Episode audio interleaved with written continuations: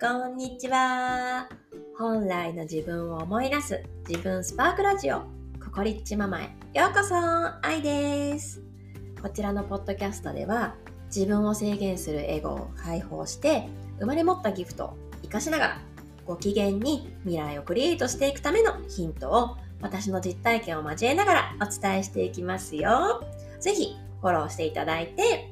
家事をしながら、ドライブをしながら、一緒に魂をスパークさせていきましょうね。はい。というわけでですね、えっ、ー、と、私の住む地域というか私の長男の学校がなのかもしれないですけれども、今週からですね、1週間、えー、昨日からですね、1週間月火水木金と、スプリングブレイクということで春休みに入っております。でね、あの、なんか場所によっては先週だった人もいれば、来週やっていう人もいるみたいなんですけれども、まあ、ちょうどね、そういう時期なのかなっていうふうには思いますが、皆さん、いかがお過ごしでしょうか？やっぱりね、普段学校に行っている、まあ、小さい時はね、ずっと一緒にいたけども、例えば、あの、プリスクールとか、キンダーガーデンとか、まあ、日本だとね、幼稚園とかに行き始めて、こう、毎日ね、こう学校に行く時間、まあ、親子が離れる時間があるっていうのが普通の中ね、やっぱり急に 一週間毎日一緒にいるって、まあ、きついなって感じてる方もいらっしゃるんじゃないかなっていうふうに思います。で、まあ私自身もですね、まあ、あの過去にね、まあ、子育ての仕事とかしていた私ですが、ま、だからこそっていうところではあるんですけれども、まあ、ぶっちゃけ ま子供と過ごすのあんま得意じゃないんですよね。というか、一人が大好き。自分の時間を、なんかその自分と向き合って自分を知れば知るほどに、私は、うん自分の時間っていうのがすごく大切なタイプなんだなっていうことも分かってきたし、うん。だから子供と過ごす日も自分の時間を取るっていうことがめちゃくちゃ大事なんですね。うん、だから、えっと、まあ、それに気づいてからはすごくそれも大切にしてり、したりしています。なので、今は、えっと、昨日はね、結構一日中一緒に遊んでたんですけれども、今はですね、シッターさんにちょっと見ていただいて、私は自分の時間を過ごすっていうような過ごし方をしています。で、また午後からはね、まあ、長男との時間を楽しもうかなという感じです。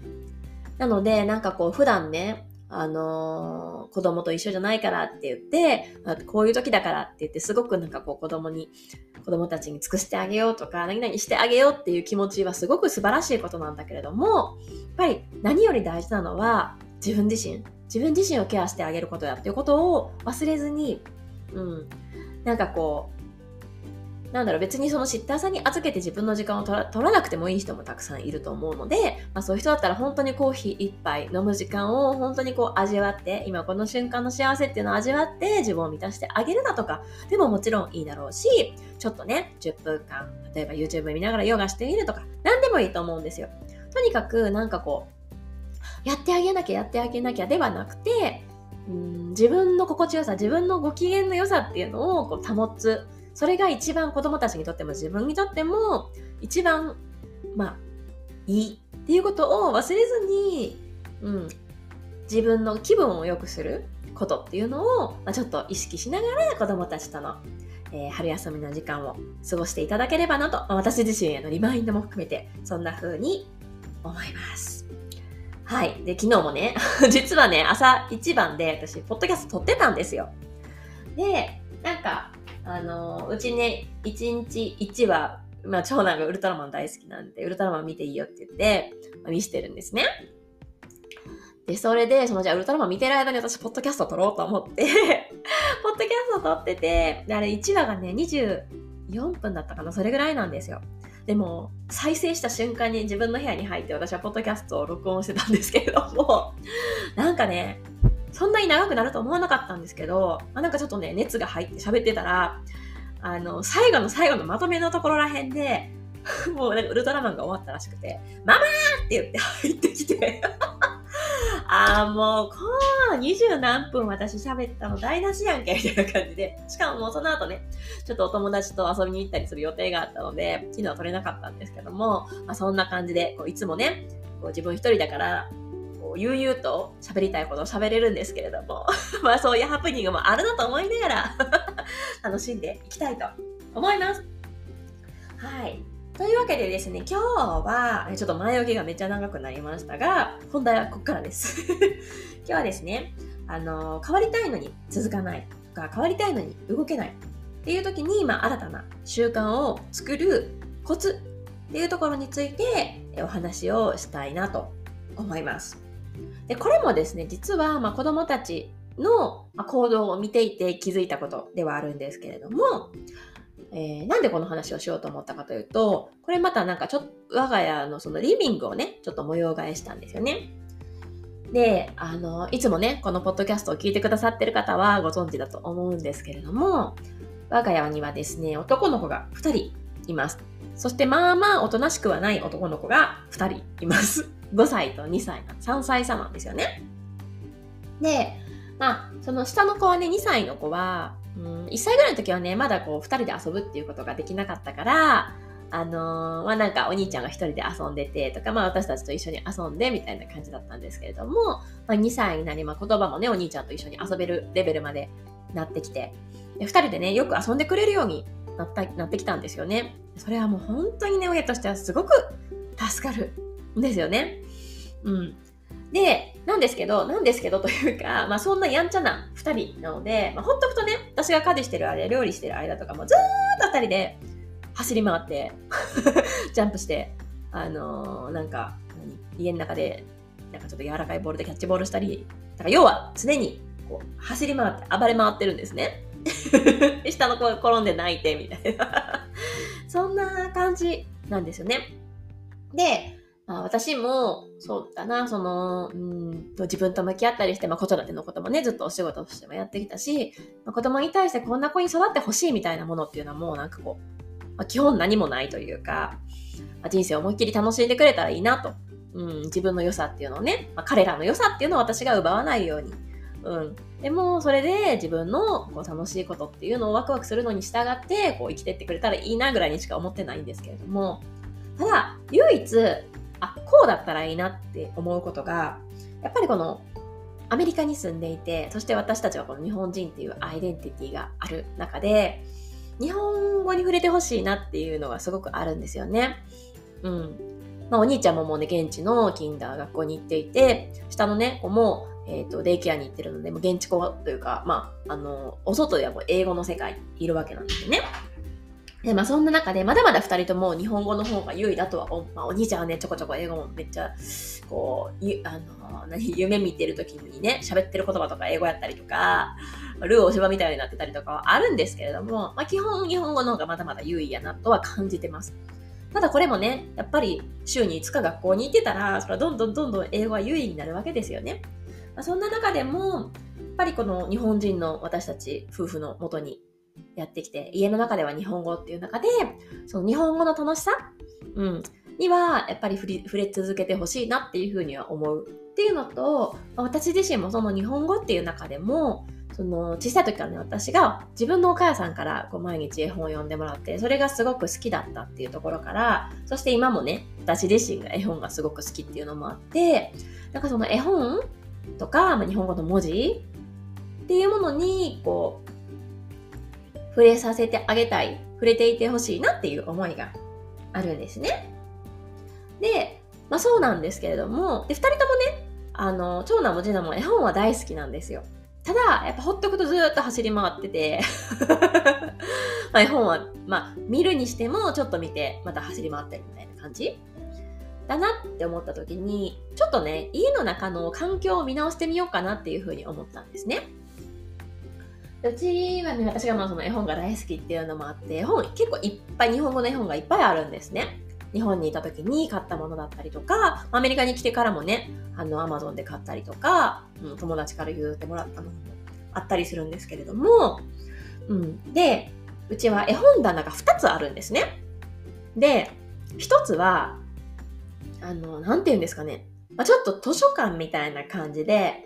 あの、絵本の表紙が見えるように、こう、並べられるような本棚表紙がこっち向いてるみたいな。なん、て言ったらいいんでしょうかね。ああいうの。ちょっと、なんて言ったらいいかわかんないんですけど、その絵本棚を見たときに、絵本の表紙が見えるから、どの絵本がどこにあるっていうのがすぐわかるようになってる。ただ、その表紙がこっち向いてるもんだから、そんなにいっぱいは入らないんですよ。っていう絵本棚がもともとリビングのど真ん中のおもちゃ棚の横に置いてたんですね。で、もう一つあって、それはもう本当にザ本棚みたいな感じで、大人の本と同じように、この絵本の、なんていうんですか、背表紙っていうんですか違うかな。まあ、要はタイトルが書いてある面だけ、うん、細長い面だけがこう見える。から、絵本はいっぱい収納できるけれども、自分の見たい本がどこにあるかっていうのはよくわかんないような、そういう普通のまあ、ブックシェルフというか、本棚と2、3、えっ、ー、と、2つあったんですね。で、そのいっぱい入ってる方の絵本っていうのはもう、ほんまにこれでもかというぐらいリビングの 隅っこの端っこの方の、ま、日当たりも悪いところに、まあ、なぜか追いやられてたんですよ。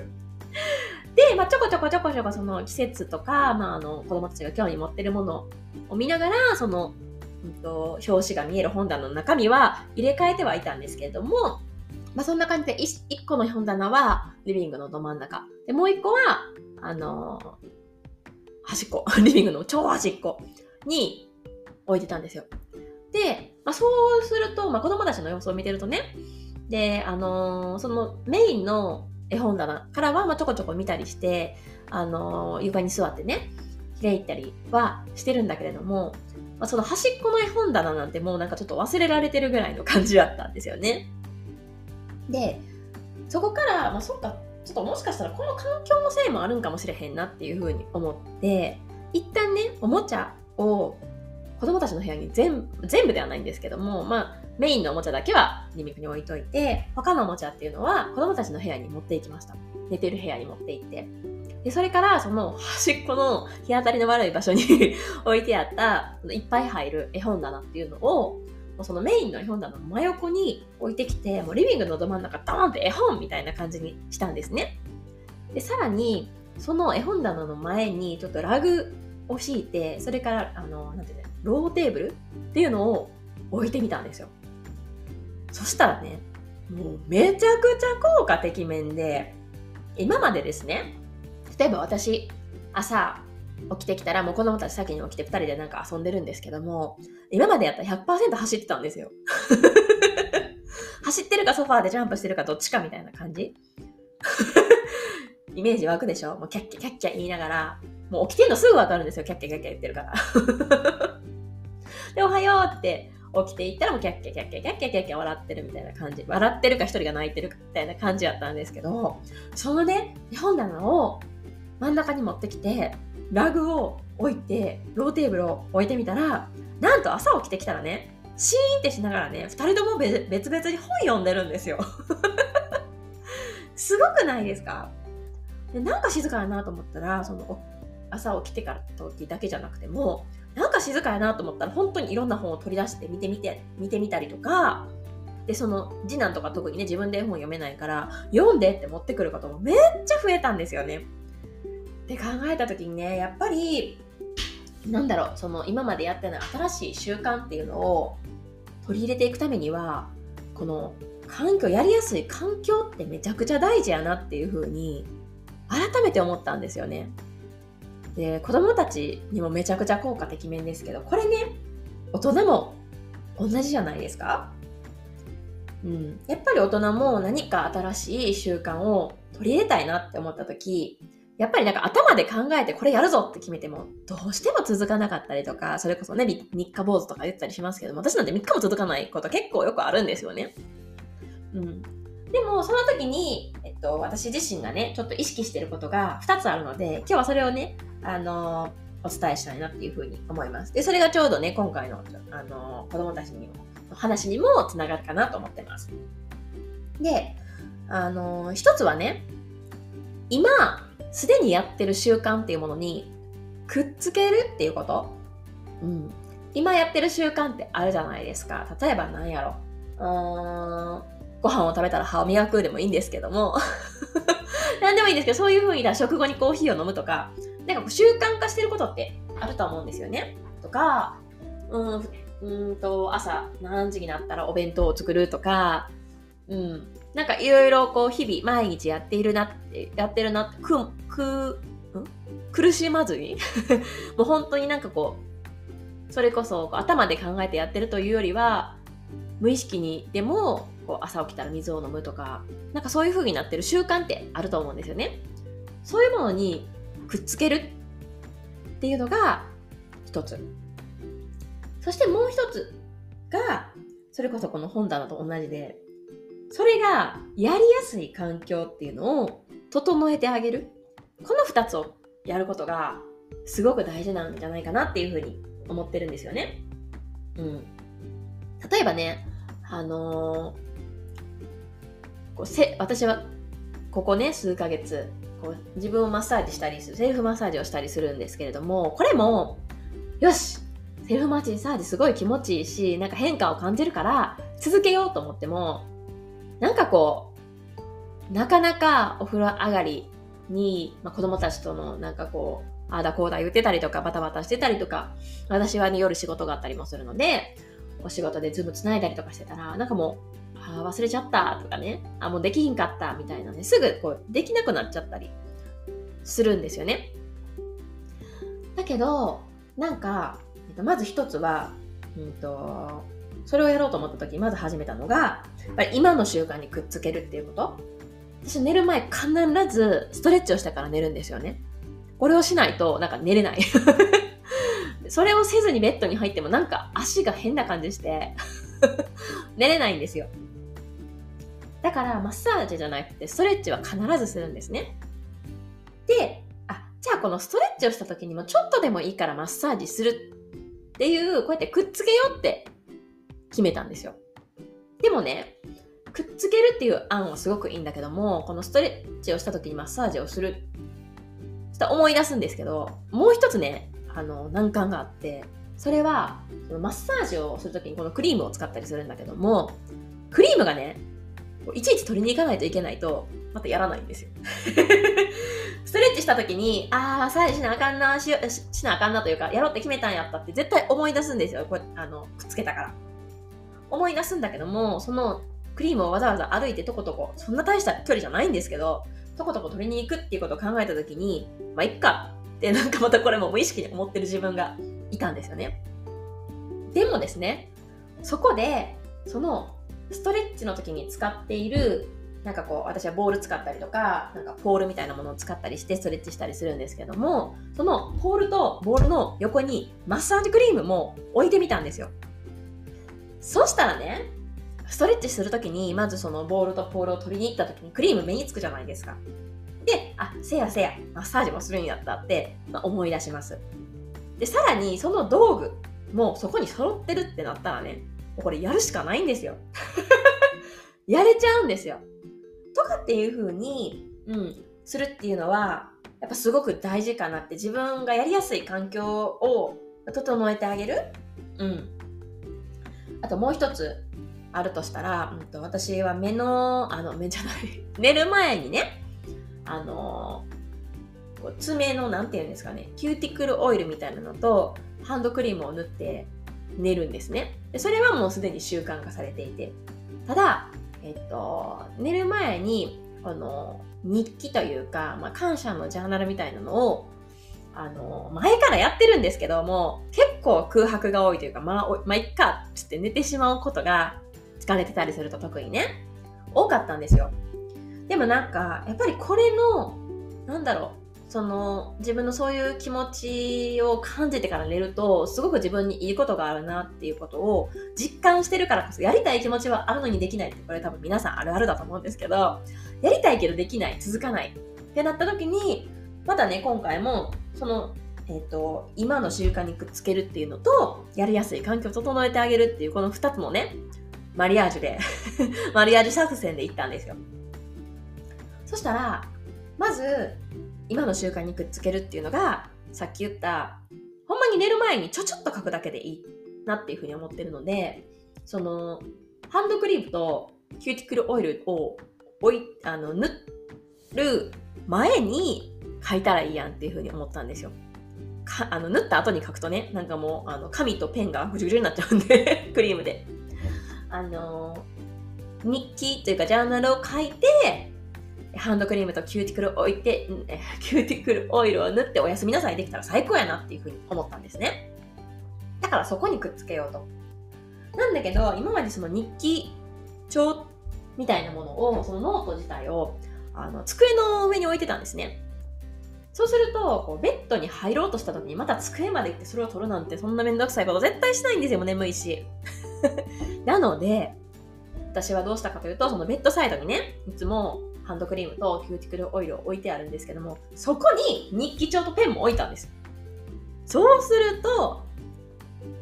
よし、ハンドクリーム塗って寝ようって思った時にそこに日記帳があるもんやから、あ、せやせやこれ書くんやったって思って書いてから塗っ寝るっていうことがね、これもね、この習慣取り入れて2週間ぐらいなんですけど、続いてるんですよね。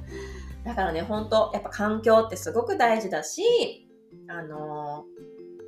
何かにくっつけるっていうのもすごい、うんとパワフルやなっていうふうに私自身もね、実感してます。なのでちょっと皆さんにシェアさせていただきました。うん。あとは、なんかももっとそもそも、なんだろ、う思考パターンみたいなとこから習慣化するっていう意味では、その環境を整えるのもそうだけども、なんかやっぱりもっと大きい話をすると、その自分のこうやっぱ思考癖とかってあるわけなんですよね。うん、まあ、エニアグラムやってると本当にそれがそれを感じるんですけれども、このタイプのこの思考癖だったりとか、っていうのを感じたりするんだけども、やっぱそこをね、変えていくって私たち無意識やからこそ、うん、その無意識に気づくという意味でも、そう、なんかこう、何か新しいことをやりたい。こういうふうに感じられるようになりたいとか、こんな感覚で生きたいとか、っていう時には、やっぱりそもそも自分の身を置いてあげる環境を整えてあげるっていうのもすごく大事やなっていうふうに思うんですよね。要は、どんな人と時間を過ごすのか。うん。それは別にリアル、なんだろう、対面で、こう、じゃなくてもいいと思うんですよ。オンラインで、こう、時間を、その人の話を聞いたりとか、それこそね、インスタとかで、なんかこう、フォローしてる人の、その人の話を、耳に入れるでもいいし、YouTuber でも何でもいいと思うんですけれども、要はどういう、うーん、エネルギーに触れてるとかというか、うん。どういう人と、どういう人との時間を過ごすかってめちゃくちゃ大事やなと思うんですよね。うん。なんか特にね、またエニアグラムの話になりますけど、エニアグラム9番の人とかってね、結構あのデフォルトダラダラしたいんですよ。デフォルトがなんかやっぱ変化しなくていいかみたいな感じだったりするんですよね。まあ、変化が怖いっていうのもあるんですけれども、なんかこう、あ、こんなことやってみたいな、まあ、いっかみたいな そういうふうに、うん、なりがちな人ってね、まあ、9じゃなくても、全ての番号は自分の中にあるので、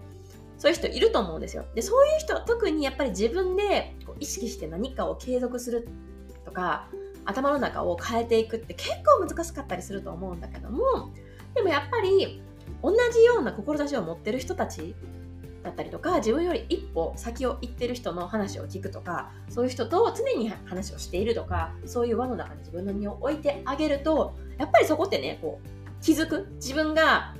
元の自分の意識に戻ってたとしてもあ戻ってた戻ってたそうやった私はこういうやり方をしたいんやったっていう風にやっぱ気づけるんですよねそうしてると、やっぱ変化が早いんじゃないかなっていうふうに思います。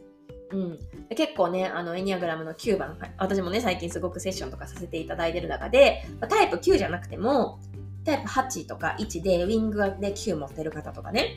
でも、なんかこう、やりたいのにできない自分に結構なんかこう、もうなどうしたらええねんみたいになってる人とかね、結構いたりするんですけども、やっぱそういう場合は、こう今の自分の身を置いてる環境っていうものも見直すっていうのも一つすごく大事かなって思ってて。うん。なんかもう自分自身もなんかもうまあ一回今のままでって思ってるのに、自分の周りの友達もみんなまあ今のままでいっか、みたいな感じで、旦那さんも今のままでいいや、みたいな感じだったりすると、もう今のままでいいやになっちゃうんですよね。だけど、もうなんだろう、周りの自分の身を置いてる環境の周りのみんなも本当になんかこう自分の枠を超えて挑戦しているっていうところに身を置いたとしたらやっぱりそれの影響もすごく受けるし私もやってみたいっていうふうに思えるようになるんじゃないかなと思うんですよね。うん、だからこそ、そういうそういう環境というのもやっぱり大切になってくるかなっていうふうに思います。だから今ね、私のプログラムに参加してくださっているメンバーとかも、やっぱりこう、一人ではこれはできなかったとかね、みんなの話を聞いて刺激を受けてこんなことできたとかっていう話がね、すごく最近もよく出てくるんですよね。うん。だからこそ、やっぱりその自分、日々のね、その自分の習慣を新しくしていくっていうのもそうだし、自分の身を置く環境を整えるっていうのもすごく大切なんじゃないかなと思いました。はい、今日は最後まで話せてよかったです。はい、今日もね、最後まで聞いてくださってありがとうございました。今日も素敵な一日をお過ごしください。またねバイバイ